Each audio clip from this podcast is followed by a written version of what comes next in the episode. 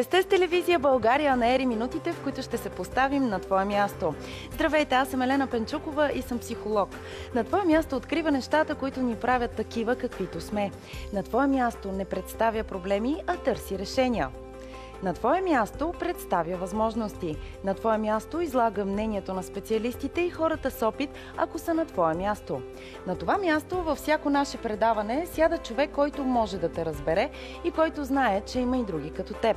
Темата на днешното предаване е посветена на пътя към успеха.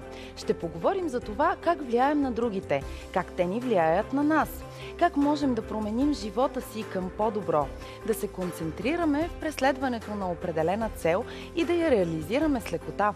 Ще чуем историята на Ясар Маркус, който се е посветил на преподаването именно на това, как да променим живота си към по-добро.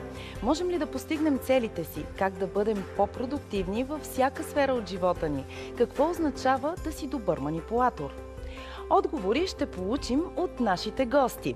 Найден Николов, асистент по социална психология и социално-психологически тренинг към Софийския университет Свети Климент Охридски, член на Дружеството на психолозите в България, Фундация Отворени проекти и Българска асоциация по приложна психология, носител на наградата за годишен принос на асоциацията за най-успешен пиар на професията.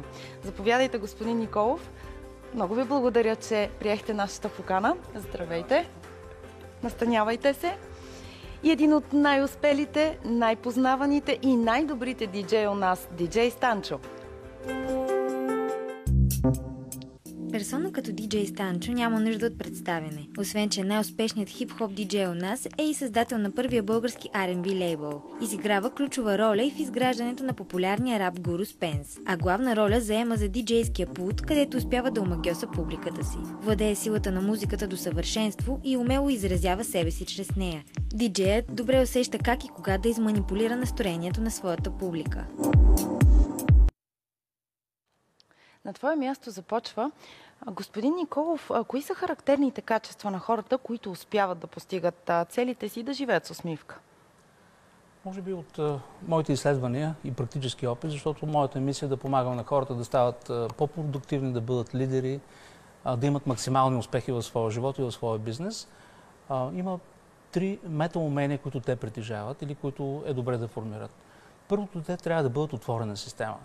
Open mind, съзнание, отворено съзнание като тук в опозиция на хората, които са деструктивни или по, как да кажа, по-негативно реагират, по-предразсъдъчно.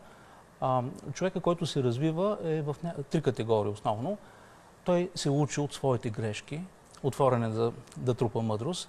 Той може да се учи от грешките на другите, ако е в модуса на мъдрото съзнание, или да бъде лидер да бъде ментор на, на другите, като им помага за по-високи постижения. Най-големи човешки успехи стават точно там, където хората помагат на другите за максимални постижения.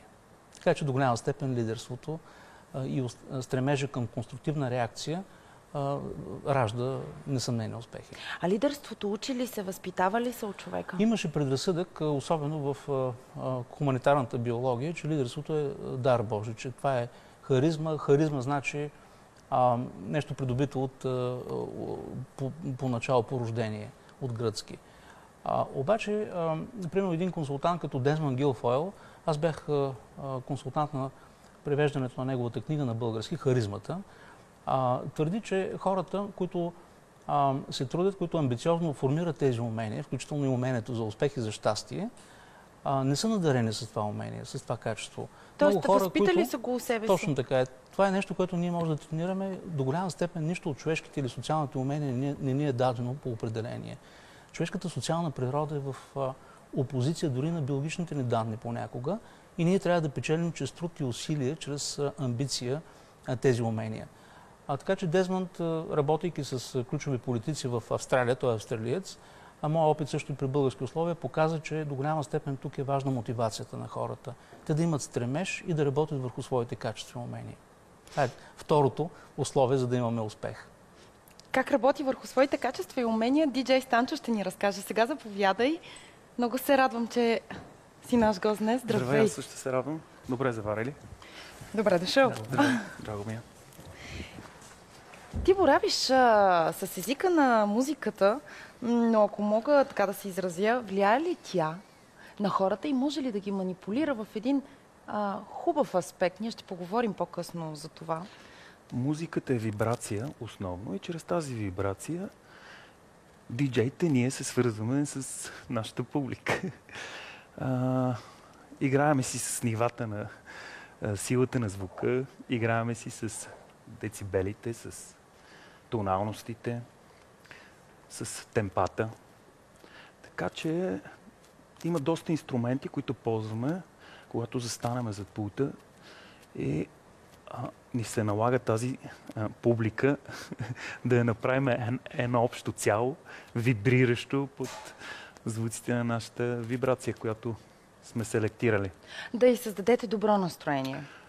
Разбира се. Да релаксирате, да се забавлява тази публика. Това е основното в нашата работа. Това може ли според теб, Станчо, да бъде наречено манипулация с позитивна насоченост? Ами, може, разбира се, защото не е лесно. Съобразявам се с доста неща, когато го правя, когато ми се налага да създам настроение на хората. Това ми почти всяка вечер от 20 години насам се случва.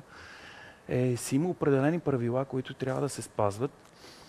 А, понякога се налага да откажеш на някой или на друг определено музикално желание, за да не нарушиш общата Uh, естествено, един и двама човека могат да останат недоволни от това, че си им отказал да им пуснеш някоя песен точно в този момент. Но точно в този момент, може би тя не е най-правилният избор. И, uh, това са нещата, с които се съобразява един диджей. Е, да. Как успява да мотивира... Манипулация, но тук вече въпросът е манипулация с... С знак минус или с знак, знак плюс? минус или с знак плюс, да. Как успява да мотивира плюс. хората, ще научим сега и от а, Ясар Маркос. Ние вече всъщност влияем на околните постоянно. Въпросът е как искаме да влияем на околните, според мен, който мен ми е по-интересен. И всъщност как може да влияем по на околните по начин, който е добре за нас, а добре и за тях. За нещо win-win. А иначе ние влияем вече чрез присъствието си, с а, думите, комуникацията, езика на тялото. Но всичко това, всъщност най-влиятелното е емоциите, които имаме. Тъй като всеки един от нас всъщност е дори подсъзнателно психолог и някой, ако изпитва някаква емоция, примерно някой влезе в стаята и е ядосан, ти дори без да го осъзнаеш и това го забелязваш. Може да не го видиш директно, но усещаш, виждаш тези дори да, че на лицето как изглежда и веднага сичаш тази емоция и това веднага влияе. И ако влезе някъде ядосан, да, да не става веднага цялата атмосфера, става едно и обратно, нали, някой може да каже шега и веднага да стане всичко много радостно, хората се смеят. Всъщност може да си влияем много бързо, много силно и с едно штракане на пръстите. Въпросът е всъщност какво искаме, искаме да постигнем, не дали може да влияем или не. А ние съзнателно ли го правим или несъзнателно? Разбира се и да и не. Много, всъщност по-голяма част от времето повечето хора влияят а, несъзнателно. Въпреки, че има хора, които така много са овладели изкуството да, на влиянието или за някой кат манипулацията, които го правят с, да кажем, не толкова добри намерения и умеят да натискат бутоните на хората да ги, с идеята да направят или не направят нещо или да купат нещо. Всъщност маркетолозите, целият маркетинг и продажби, това е изкуството на влиянието. Изкуството как да накараш някой да осъзнае, че има проблем или да реши, че има проблем или просто, че има нужда от даден продукт. И това го правим и в живота си, дори без да сме продавачи или маркетолози. Всъщност, ако искаш да отидеш някъде, искаш да убедиш човека да отиде с теб някъде, компанията си или приятелите, семейството, това е влияние. Ти трябва да знаеш как да им го представиш. И повече пъти знаеме, примерно, най-добре ни приятел на какво се кефи. И какво ако му кажем, той ще каже, да, бе, да, искам да отида. И какво ако му кажем, той ще каже, ти оти си. И една и съща, едно и също нещо мога да го представим по много различни начини. И това много ще зависи как хората ще реагират. Това е съзнателната част на манипулацията или на влиянието, в зависимост как дали го използвам, дали е за всеобщо добро или просто да излъжеме някого.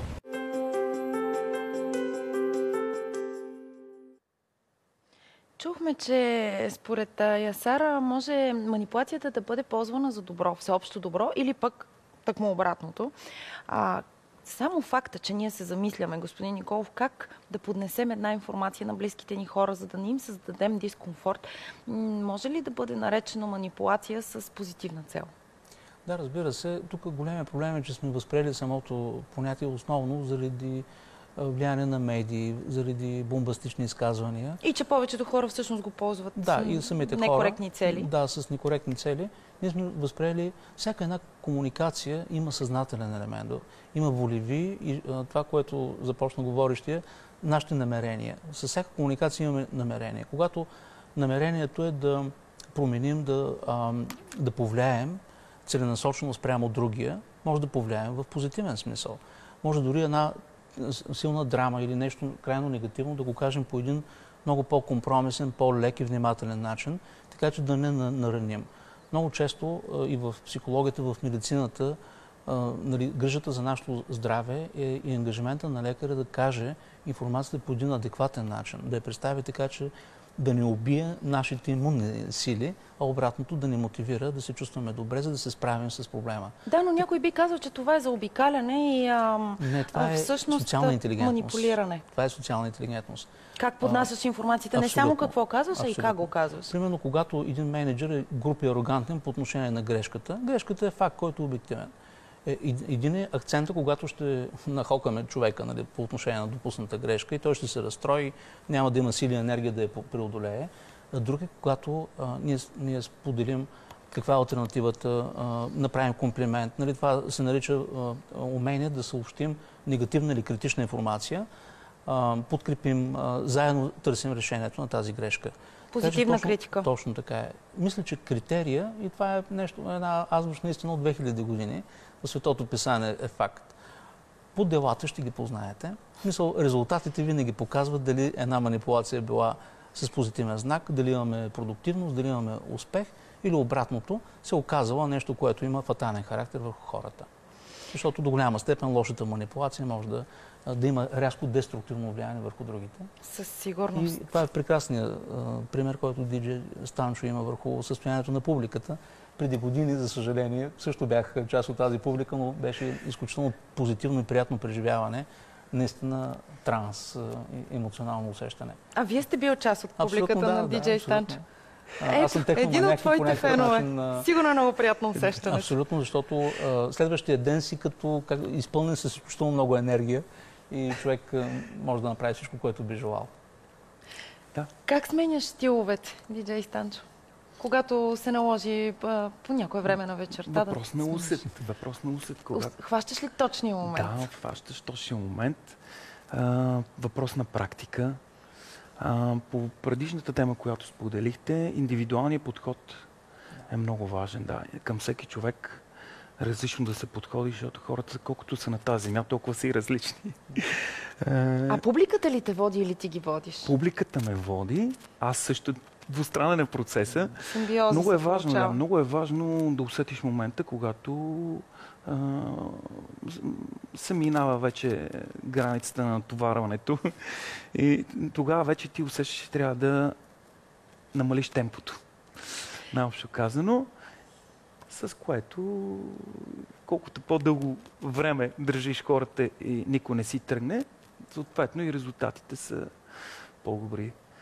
Разкошно е, че и двамата влияете позитивно на, на хората, с които работите. Дали влияе положително и Асар Марко, ще разберем от самия него. Всичко възможно. Въпросът е дали искаме отново да го правим, тъй като ние живеем с дадени хора и те ни влияят. Положително, отрицателно, както искаш може да го наречеш. И за мен ако нещо не ти пречи, е окей, но ако се правиш, че нещо не ти пречи, е много лошо. Тоест игнорирането на проблем, който не влияе добре на теб или на приятелски кръг, или на семейен кръг, или на бизнес, екип, да го игнорираш, защото някой негативно каже, защото няма да ти вършам внимание, но той влияе не само на теб, той влияе и на хората около теб, той влияе на твоите приятели, на твоето семейство.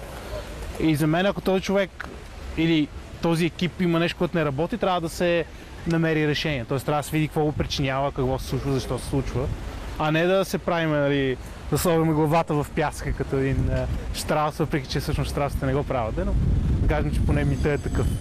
А как според теб може да, можем да трансформираме това отрицателно отношение в положително? Хъм. Има за мен ед- един начин всъщност. И то е да видиме, да, да разбереме светът на този човек, който ние смятаме за отрицателен. Да разбереме той защо така мисли, защо така реагира, да разбереме всъщност емоционалните нужди, които го карат това го прави. Тъй като никой не е негативен, просто защото е така иска да е негативен. Има някаква емоционална нужда, която не е посрещната по правилния начин. И ако успеем да я посрещнем, ако успеем да му дадем на този човек това, което има нужда, има вероятност да успеем да го поканиме да се промени. Всъщност повечето пъти хората искат да променят някой на сила, а това никога не става. Никой не обича да бъде променен. Ако ти кажа, ти си негативна, най-вероятно ще кажеш, да бе, да, няма такова нещо и ще затвориш. Няма да искаш да си говориш с мен. Докато ако съм с тебе и съм аз позитивен към тебе, с а, ти показвам добър пример и сме приятели и ти е забавно с мен, чувстваш се значима, чувстваш се, а, чувстваш се обичана и чувстваш, имаме връзка помежду си. Всичко това заедно, ако го имам между нас, аз почвам много силно да ти влияя. И има вероятност тогава да те поканя да станеш по-позитивна, тъй като аз съм по-позитивен. И всъщност хората около нас много ни влияят по този начин, тъй като те заедно с нашата мисия, нашата вяра, определят стандарта, по който се държим. Има, има на места, където не мога да видиш негативни хора, защото това не се приема. Просто стандарта е, че трябва да си позитивен. И на места, където обратно, ако си позитивен, всички са ти от си какви глупости. И там има много негативен стандарт или няма много негативно мислене.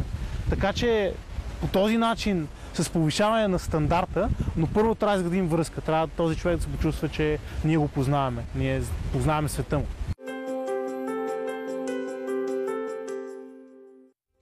Емоционалните нужди не веднъж спомена Ясар. А според вас, господин Николов, те ли са най-важното нещо? Когато ние ги задоволим, вече можем да бъдем и по-продуктивни във всичко, с което се занимаваме. Да, като цяло имаме силна обвързаност между рационален и емоционален момент в нашата, нашето мислене, в нашите действия. А до голяма степен за това говорим за иерархия на потребностите. А до голяма степен, особено целите на лидерството и на, на менторите, тези личности, които помагат на другите да се развиват, е да, ги, да повишават тяхната мотивация. Ако при базисните потребности няма как да преминем на следващото ниво, ако не задоволим основата, то при а, самоактуализацията, при, при необходимостта да бъдем, да, да градим, да, да учим, да се развиваме от а, всеки един смисъл на думата, това е един своеобразен перпетум мобилен, който няма спиране. А, характерно за най-големите лидери, за хората, които не, имат най-високи достижения, че те имат изцяло вътрешен механизъм на мотивация изцяло вътрешен механизъм. И това много често не се, не се разбира, включително от организациите. Нашата цел не е да непрекъснато да стимулираме отвън, след като човек е на това равнище, а да му осигурим условията, творческия потенциал да излезе и да се разгърне максимално, да бъде подкрепен за иновациите, на които той е способен.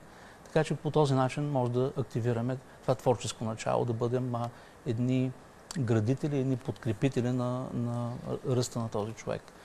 А, емоционално, факт е, че е, емоционалната връзка, солидарност, подкрепата са важни. Но много хора имат изключителни достижения без тази подкрепа. Това показва, че вътрешната връзка, която имат с източника на творчество, е много по-силна, от, отколкото отвън. Обикновено тривиалните случаи са свързани с външна връзка, но когато човек наистина се открие към този механизъм на перпето мобиле в него, на вътрешна мотивация, образно казвам, нищо не може да го спре.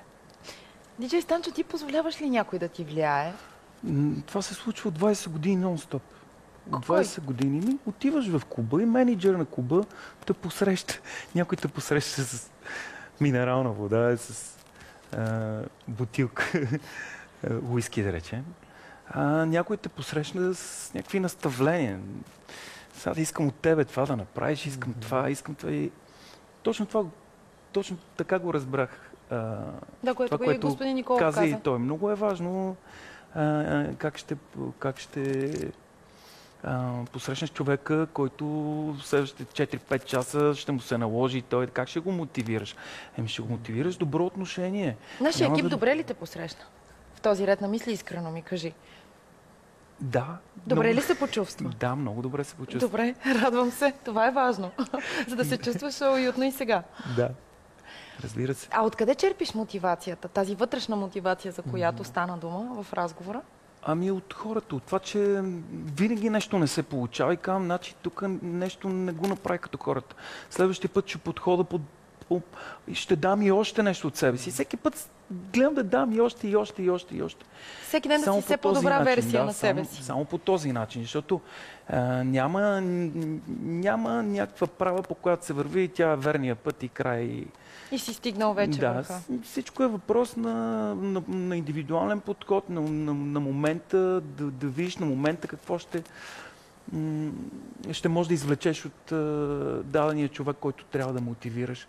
И съответно на момента да си направиш плана. Това също са умения, които се градат с години, както каза ти. Както каза той, а, можеш да го демотивираш без да се усетиш, да го дигнеш скандал, ако а, подходиш с самочувствие, нали, разбираш ме за какво става въпрос. Напълно да, позитивна, отново казвам, позитивна критика, не само да се фокусираш върху грешките на човека, а и върху неговите Защото иначе може да позитиви. се получи обратния ефект. Ти, ти го посрещаш, даваш му някакви нареждания, нещо такова, смачваш, смачваш му настроението и то човек оттам Той се нататък- затваря, той не те чува след това. Той е край. Той не може да даде е, и толкова от себе си. Добре, на теория го мислим и, и, и сме съгласни всички, че е така, но а, и Асар също е на това мнение, но дали успява да го постигне? Характерна черта на българина е винаги да гледа в чужата паница. Как според тебе можем да се научим да се радваме на собствения си живот, без да завиждаме на останалите? Първо не смятам, че е вярно. Смятам, че това е характерна черта. Но Не защото е много специфичен, както и много други характерни черта на човека по принцип. И всяка нация казва, наша характерна черта е се опакваме, наша характерна черта е да гледаме в чужда планица. Глупости всички понякога го правят. Може да е много полезно всъщност. Тъй като цялата иновация се случва като някой гледа някъде другаде и вижда идеи или краде идеи, или как си го наречете, и всъщност се учи от другите. Ако сам всеки гледа само своята планица, щяхме още да сме на дърветата. Така че не смятам, че това е пътя. Въпросът е как да не се, как да не се сравняваме с другите.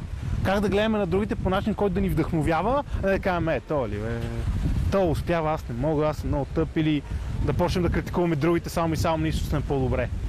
И тогава да, да може да гледаме успехите на другите, а и понякога провалите, защото в някои провали може много да научиш.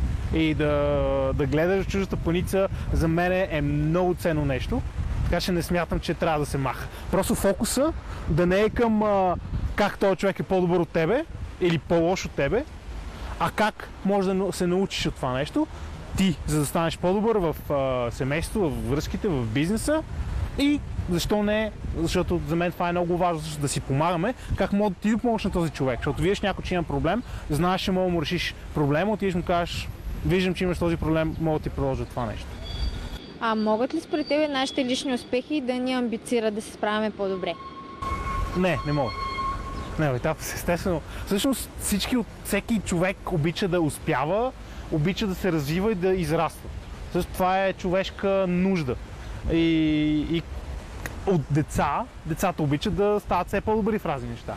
И в един момент нещо, което е окей, в един момент вече не е окей, защото искаш да стигаш на другото ниво. Ако а, си спортист и стил някакво ниво, искаш да станеш по-добър спортист. Ако си имаш бизнес, искаш да станеш по-добър в бизнеса, ако имаш повече пари, повече успехи, повече продажби. И ние се мотивираме като успяваме и също така се мотивираме и като се проваляме.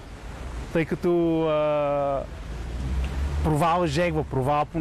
Има, успехът те кара да... Така от удоволствието те дърпа напред, а провала се едно нещо те жегва отзад. И всъщност също може да те мотивира много за движение напред. И, а за кой, кое повече, всъщност зависи от човека. Има хора, които много силно се мотивират от успехи, от провали, а, други много, много силно се демотивират. Така че трябва всеки да открие своя баланс и всъщност да има така по-малко от всичко. Защото иначе така иначе ни става скучно. Ако има само успехи, е някакво окей, нали? всичко е лесно, успявам, ама то, то е много ясно, че ще успея. Дори не се изненадвам. Не, дори вече не мислиш, че успяваш. Ако просто успяваш винаги, с пълна лекота си... Има много талантливи хора, които не чувстват, че правят нещо специално, защото за това, което всички е много трудно, за тях е детска игра и те са малко...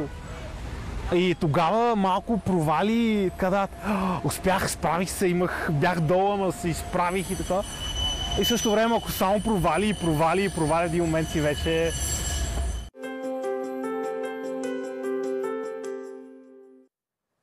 на твое място продължава и Асар каза да приемаме провалите като възможност. Господин Николов, а, как да се научим наистина да приемаме неблагополучието като шанс? А, дори по някакъв начин да се радваме, че имаме тази възможност да научим нещо. Абсолютно. Всъщност, част от ключовите умения на хората, за да се развиват, е те да се отнасят към своя живот като един експеримент. Не да го приемат твърде на сериозно. Тук и чувството за хумор помага, леко намигване, да не се взимаме толкова на сериозно, да не се подаваме на този естествен стремеж на егото ни да ни а, да доминира. В даден момент, когато допускаме грешка или имаме провал, провал значи наистина доста голям проблем. А ние сме предизвикани да разберем какво трябва да променим, за да не се получи този резултат. Айнштайн има страхотна мисъл. А, няма как а, да получим различен резултат, без да променим начина си на действие. Трябва да видим в какво е промяната. Един страхотен пример, който силно ме мотивира като лидер и като човек, който изгражда другите, беше а, тази история, която е преживял един от най-големите финансисти на нашето време. Той създаде една уникална организация на тази база. А, Лари Финк или Ларсън Финк. А, това е човек, който а, в даден момент печели около 1 милиард долара в основа на спекула на пазара и в следващия миг губи милиард и половина. И в рамките на няколко месеца трябва да реши проблем, който е феноменален като ресурс. Явно около него е имало подкрепа, защото той няма как да, да анализира проблема и грешката и да има напредък. От този миг нататък той решава, че трябва да се занимава с риск менеджмент. Не темата как се правят пари, а темата как трябва да бъдем внимателни и как да имаме продуктивни пари, които ще бъдат стабилни както за, за нас, така и за нашите партньори. Дига своето развитие на нов етап прави първи в света мозъчен тръст, който свържа повече от 5000 души онлайн, за да могат те да правят глобален риск менеджмент. Това се нарича Алабин система за риск менеджмент, затворена система е, и своята финансова организация BlackRock. Над 80% от ключовите решения в световен мащаб се консултират с тази организация. Той подпомогна решаването на проблема с световната економическа криза, Държавния департамент, Финансовото министерство, Гърция, Европейска съюз, Исландия. Това е нещо и се невероятно. оказва, че е хубаво а, повече от две години този след като... провал, че му се е случил. Да, абсолютно, да. Абсолютно. Виждаме реклами и продължаваме нашия разговор.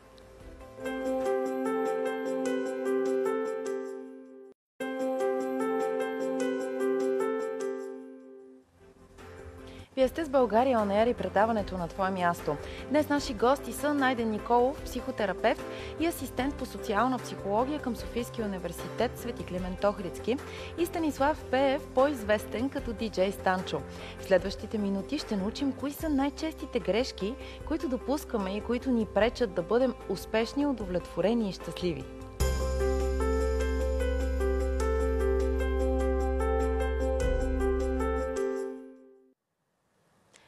Грешка е манипулацията непременно е нещо лошо. Ние вече а, говорихме за това. А, могат хората сами да се поинтересуват, че не винаги в, свет, в световен мащаб има примери. А, господин Ников, че манипулацията може да бъде нещо положително. Да не сме с предразсъдъци. Да, можем даже да не използваме израза манипулация, а умение. Става дума за социално умение, да общуваме адекватно и продуктивно този смисъл ние може да се обучаваме и да развиваме тези социални умения, чрез които да имаме успех. Включително и умението за щастие е умение, а не настроение.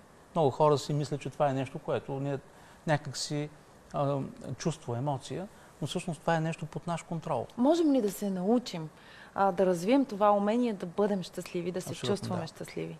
Как? Може би това е също грешка в елемента на развитие. Сега, типично за българите, по-негативни, по, как да кажа, дуднещи, оплакващи се нали, от своето състояние. Това е някакъв еволюционен механизъм. Един вид да се оправдаем за някои проблеми, които имаме. като цяло, това е проблем не само на България, но и на европейското мислене като такова, което наричаме ескатологично мислене. Ние поставяме удоволствието, щастието, напредъка някъде напред във времето, когато тогава. Когато завършим, тогава ще бъдем успешни, ще се усмихнем. Сега ще бъдем тъжни, концентрирани, негативни. Постоянно отлагаме щастието. Да, отлагаме Когато щастието. това се случи, тогава. Когато децата, да. нали, те децата няма край този процес, винаги ще бъдат в ситуация на, на развитие. Посланието е да сменим модела. Променяме психологически модела и се обучаваме да използваме всички възможности, за да бъдем щастливи, да бъдем енергични, да бъдем усмихнати, да емоционално добре функционираме с хората. И примерно, ако това са в менеджмента, в музиката, в творчеството стане или в медийната работа, дали ще имаме лоши резултати? Уверен съм, че няма да бъдат лоши резултатите, защото ние полагаме една позитивна нагласа, която, после, която инвестираме, която може много добре да се върне като резултатност. А как ви се струва идеята да заменим всеки път в изречението думичката трябва с имам шанса, да? Абсолютно да. Имам шанс, имам възможност. Даже направо бих казал искам, правя, директно да применя към, към глаголни форми, защото... А мога? А, мога, абсолютно защото всичко, всичко, цялото, целият език, на който говори, може да бъде език на възможностите на осъществяването. А не, немавай, ще се спъниш, нали, отново ли по този начин, все така става, нали, всички тези формировки на неуспеха. Буквално ни трябва да, на езиково ниво отново да се превъзпитаваме и особено да общуваме с нашите деца на езика на успеха и на възможностите. Станчева, ти какво искаш, можеш и правиш? Да не... Тук също така се сещам, докато слушам найден. А, сещам се за нагласата, с която всички живеят. Като че ли някъде в Библията е написано 90% трябва да сме щастливи да сме и 10% нещастни. То е точно обратното. Тоест, повечето хора се Тоест, преживяват Живота е един нанис от трудни моменти.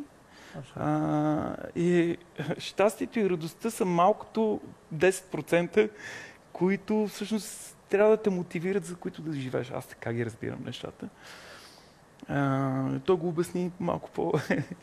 Аз доколкото разбрах, обаче можем да погледнем на тези 90%, за които ти говориш, Станчо, ако правилно съм разбрала, а, че можем да променим а, погледа си към тях. Абсолютно, да. И да не ги гледаме като вид нещастие, а като възможности за развитие. Именно. И нанис от трудни моменти, така пише в Библията. Трудни, но пък а, необходими. Абсолютно, да. Защото... Пътят е бодлив и тесен.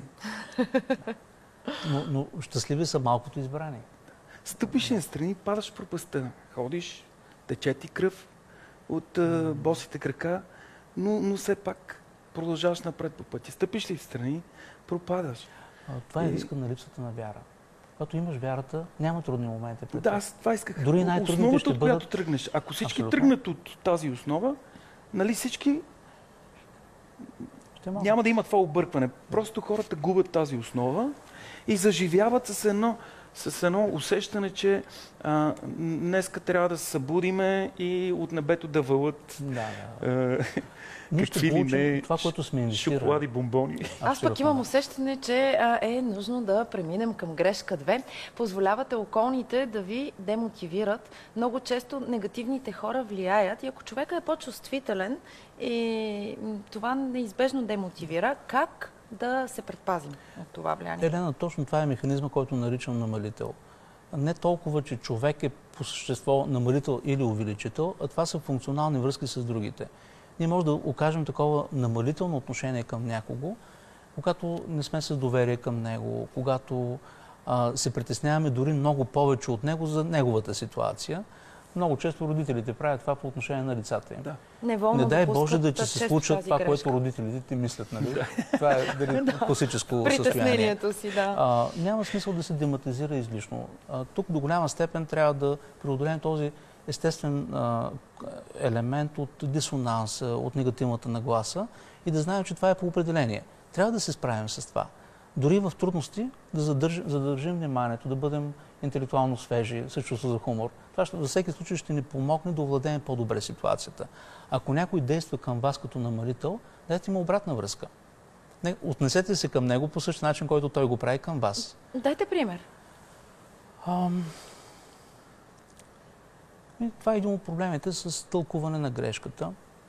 Ако, примерно, това е... също в семинара, който организирам, говорим за такъв тип поведение на менеджери. Много хора казват, че напускат менеджери, а не компании. Поради факта, че менеджерите не могат да, добре да се отнесат към тях и към техните грешки. Ако ваш ръководител драматизира излишно грешка, бъде нервен, неспокоен, питайте го добре примерно господин Петров, представете си, че Йорданов, вашия началник, реагира спрямо вас по същия начин. Как ще се чувствате на мое място? Върнете му обратно ситуацията. Да.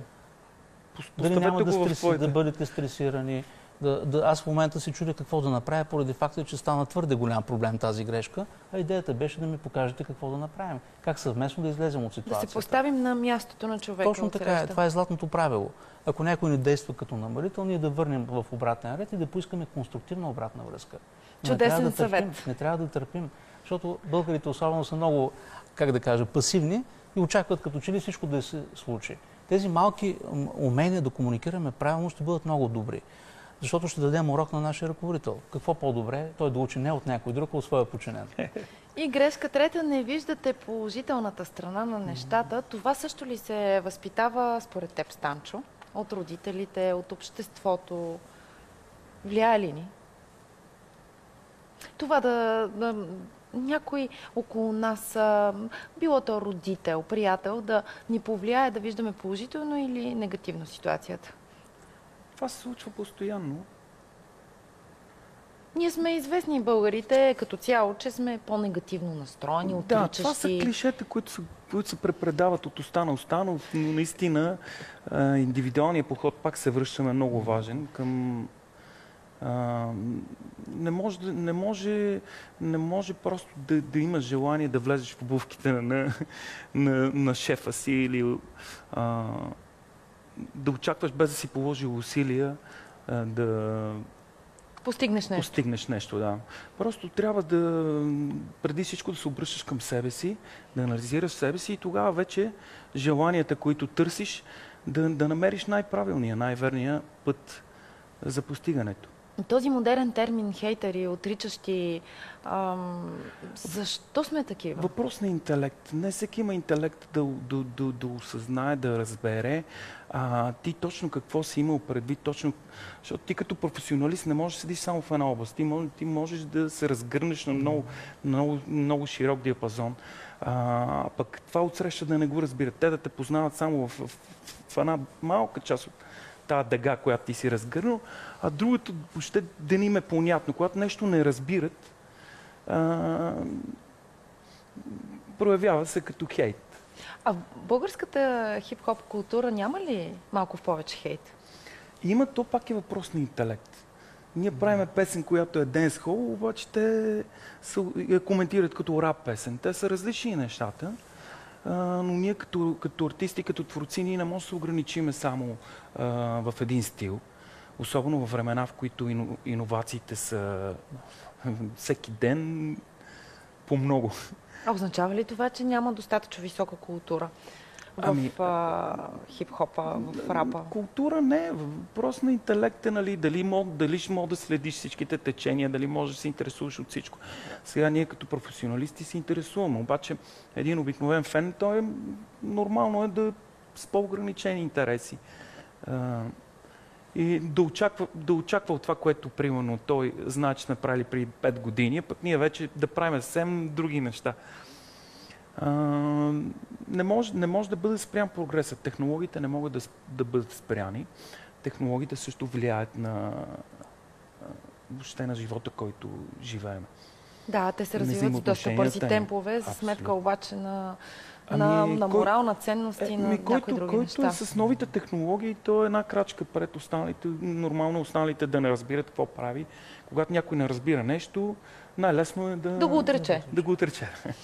И грешка четвърта, отчаивате се при трудности. Откъде идва, господин Николов, това поведение на, забелязва се много често в България, изживяването а, като, като жертва, като сякаш съдбата е неблагосклонна и бягане от отговорност, нашата лична, собствена отговорност за това, което правим или не правим? В голяма степен тук факт е, че мотивационният и емоционален процес е най-важният. А, всъщност, ако имаме изградена компетенция да удържаме своята мотивация, независимо от околните, и да продължаваме напред, ние ще сме иммунизирани върху тези външни лоши влияния, които могат да не спрат. Но много често в процес на обучение на младите хора този елемент от техния характер не се постига като, като работа, като педагогика, като възпитание, като лидерство. Затова и диджей Станчо и лидери на младото поколение, че своя пример могат да показват принципа не се отказва, продължавай напред, справи се с трудности, вярвай в себе си. От друга страна, трябва да, да сме наясно, че до момента света беше в епохата на жертвата, в епохата на економика на ограничените ресурси. Ако отворите един учебник по економик, ще видите, че ресурсите били ограничени. В новите технологии, интелекта, креативността, ако обърнем своите устройства за правене на енергия към Слънцето, нали, няколко милиарда години са това, няма да имаме економика на ограничените ресурси. Имаме промяна в световен мащаб към нов тип цивилизация. Цивилизация на неограничените ресурси. В този смисъл на думата, това, което е било като инстинкт и като поведение преди, не ни случва особено в момента. А да бъдеш затворен, затворена система и да, да, да образно казано, да зле да стопанисваш ограничени ресурси, няма да, няма да ти даде импулс за развитие. В този смисъл от ключово значение как да насочим а, енергията си точно към економика на неограничените възможности. И грешка пета, трудно се адаптирате към новости. При теб така ли е, Станчо? Трудно ли ти е, когато има нови неща, непознати за теб? При всеки човек е трудно. При всеки човек Непознатото е трудно. новото покачва напрежението. Въпросът е да го разбираш, че, че това се случва, защото има хора, които трудно разбират, че се е случила някаква новост, че нещата се променят. На времето ще дам един пример, когато а, създавах лейбъла Снайпер, Рекръц. основната идея беше да произвеждам касетки, дискове и разпространявам на пазара а, да продавам. Обаче в един момент технологиите напреднаха, както преди това изчезнаха касетките, винилите, компакт дисковете, накрая се появиха флашките, интернет и така нататък. Ето това е един прогрес, който променя изцяло пазара. Ако преди съм разчитал да продавам дискове, да произвеждам касетки, след това вече пазара се промени в такъв начин, че а, всичко се насочи към а, живите изпълнения, към лайв перформансите. Там вече артистите почнаха да се състезават по отношение на концерти, на... А, разбраме. Напълно. Но така увлекателно разказваш, въпреки че смяташ, че, да, че с музиката го правиш най-добре, мога да, да ти кажа, че а, се увлякох от а, слушайки те и вербално, като разказваш. А, господин Николов, ако дойде човек при вас и каже, да, осъзнавам, че трябва да се адаптирам към новата ситуация в живота ми, но трудно ми е. Не мога да избягам от а, страха, от притеснението, от вълнението. Какво? Бихте му казали? Значи, до голяма степен самия факт на да заявиш проблем и да търсиш решение е изключително окоръжителен, защото това е, това е умението ни да се идентифицираме, да бъдем автентични, а не да се правим, че проблем няма. А, обикновено в такава ситуация човек има стремеж да учи, да се усъвършенства. А, има няколко източника и, а, на мотивираща енергия. А, във всеки случай това, което бих го посъветвал е да, пока, да погледне в неговия бран, защото човек не е специалист по всичко. Аз не мога да съветвам, на, на, как се казва, на едро за всички области. Има си експерти в областта. Най-вероятно в музиката или в диджей микса или уменията има лидери.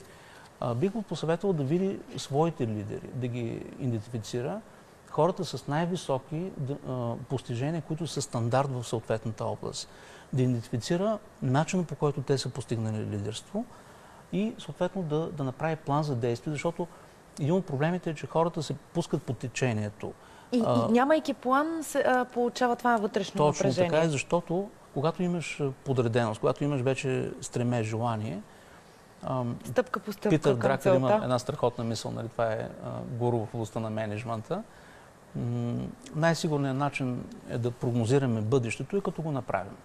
Когато го направим бъдещето и се случи по нашия начин, ние вече сме страхотни а, гадатели, нали? специалисти по прогнози. А как да е, се умяваме да излезем от зоната на комфорт, която много пъти може да всъщност да ни е дискомфортна, но Абсолютно, понеже сме да. си свикнали с ежедневието, си стоим в нея. Интересен експеримент има в тази посока с, разбира се, белите мишки, горките, нали, са класика в всички експерименти, свързани с физиология, но а постепателно а, повишава температура в съд с вода. И мишката, която е потопена в тази температура, не разбира как тя става вече толкова драматична, че може да се свари. Тя не разбира как се влушават факторите. За, за Защото е твърде, нали? твърде да, постепенно. За, да, в... за, за, да. А, за, за жаба беше. Жаба, жаба. Съжалявам, тук обърках. Благодаря. А, жабата се сварява буквално в горещата вода, докато друга, която се пуска в мига на, на това ниво на, на, на вода, веднага реагира. Тук е големия проблем, че свикваме с негативното, с негативни тенденции. И нуждаем се да излезем от този, тази зона на комфорт, защото всъщност това не е комфорт. Да направим промяна, да бъдем предизвикани. А, това може да го, да го направим и с външно съдействие, помощ, но ние самите също може да измерим в истинския смисъл дали автентичните ни цели се синхронизира с това, което преживяваме. Ако не, не сме длъжни да търпим. Благодаря да ви много за, за ценните идеи. А, вярвам, че а, хората ще допускат по-рядко петте грешки, които изброихме.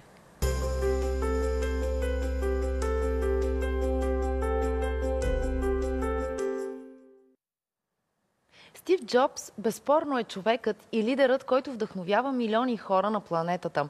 Неговите технологични продукти са различни, иновативни, обичани или мразени. Никой никога обаче не остава безразличен към тях. Но какво ли е това, което е вдъхновявало самия Джобс? Вижте отговора в материала на Борислав Петров.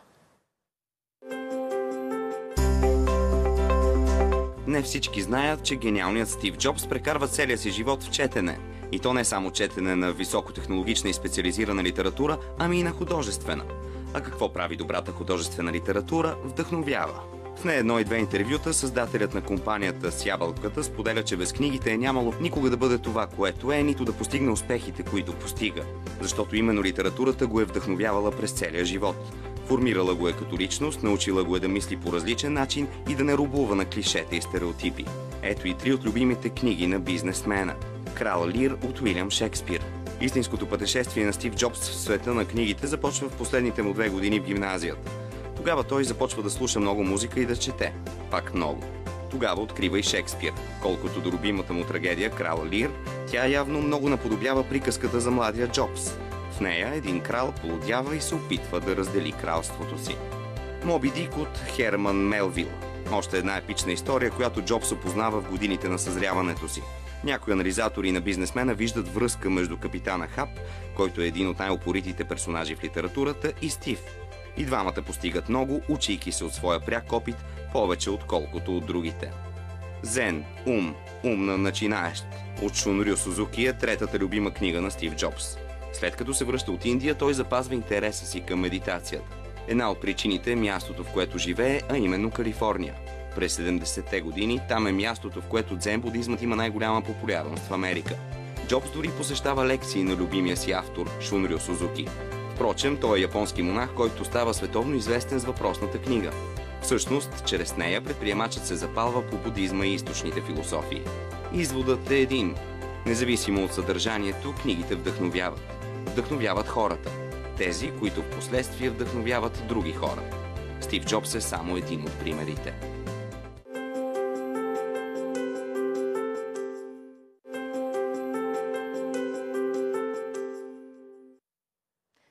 Джоб се е вдъхновил от книги. Много ми е любопитно. Станчо, ти от кои книги си се вдъхновявал в живота си? Аз започнах като танцор, като малък. И при мен четенето винаги е било на заден план. при мен винаги е, е било много важно физическата култура, да се развивам правилно лява половина, дясна половина. А това е много важно. Още от малък. А всъщност спорта изгражда у нас а, много а, така важни черти. Спорта е много важен, да, много важна част от възпитанието на всеки индивид на тази земя, според мен. Поговорихме, господин Николов, за хората, които действат като намалители, а тези, които са увеличители. Какво е характерно за тях? Най-важното е, че те вярват в увеличителството. Защото няма как да бъдеш увеличител, ако не, не вярваш, че позитивното стимулиране ще доведе, ще доведе до по-добри резултати.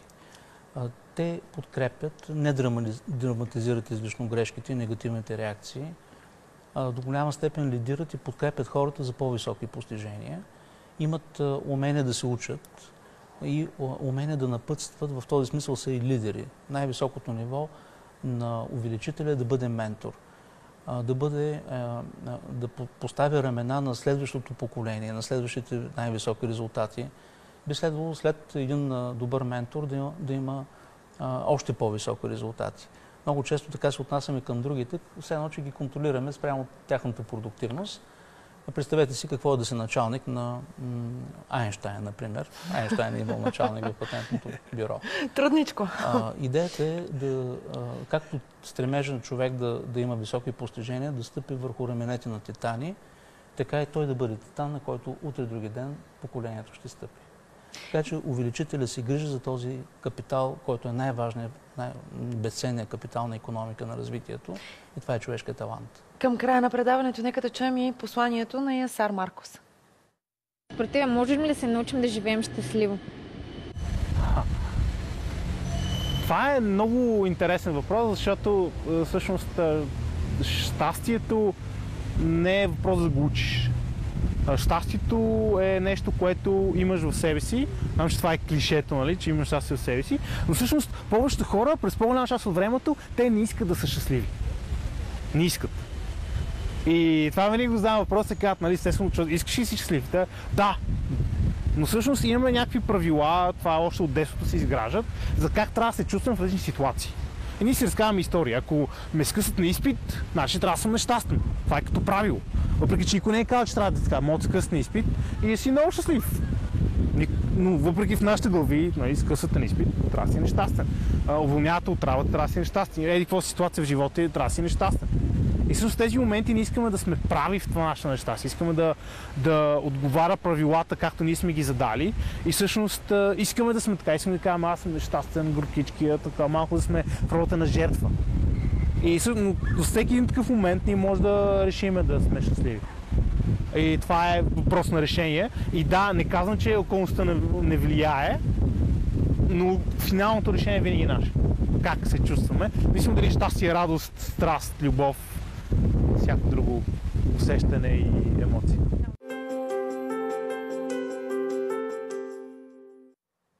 Станчо, ти научил ли си се да живееш щастливо?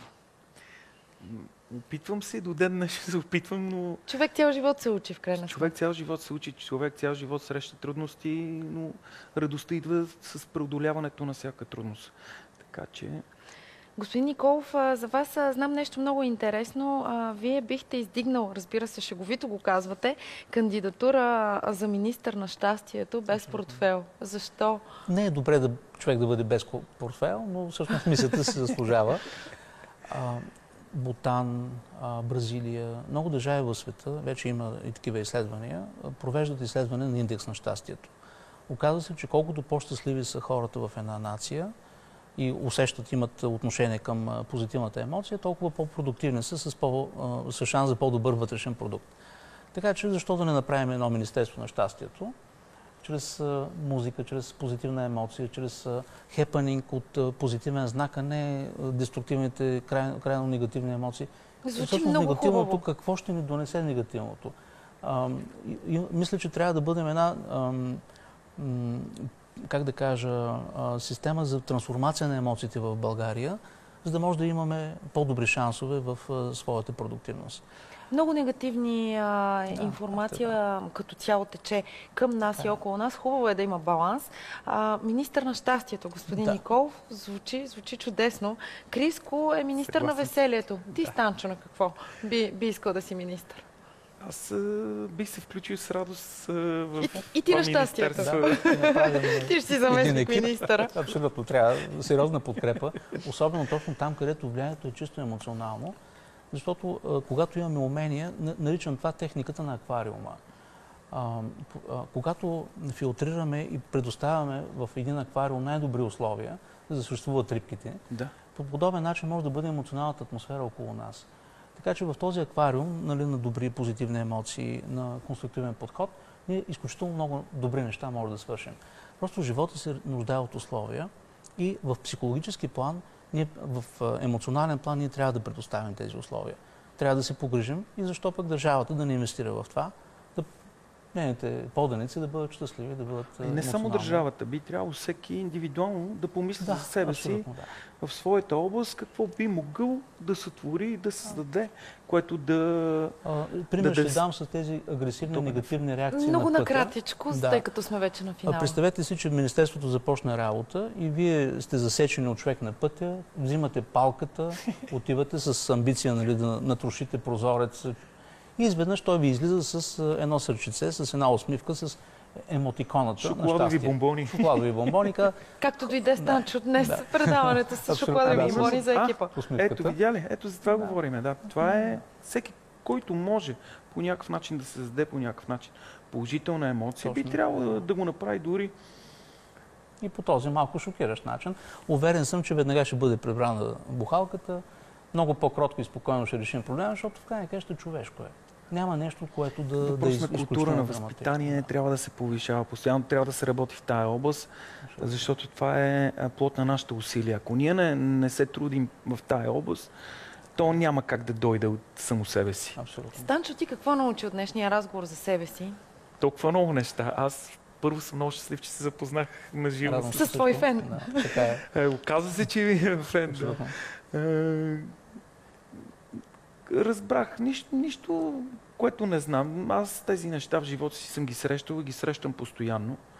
Житейските уроци, те И- са безценни. И до ден днешен, да, до ден днешен аз мисля как да променя нещата и ситуацията. Да ги Не винаги се постоянно. получава, да, не винаги се получава, защото пак казваме, хората са индивидуалисти, е трудно към всичките да се подходи по един и същи начин.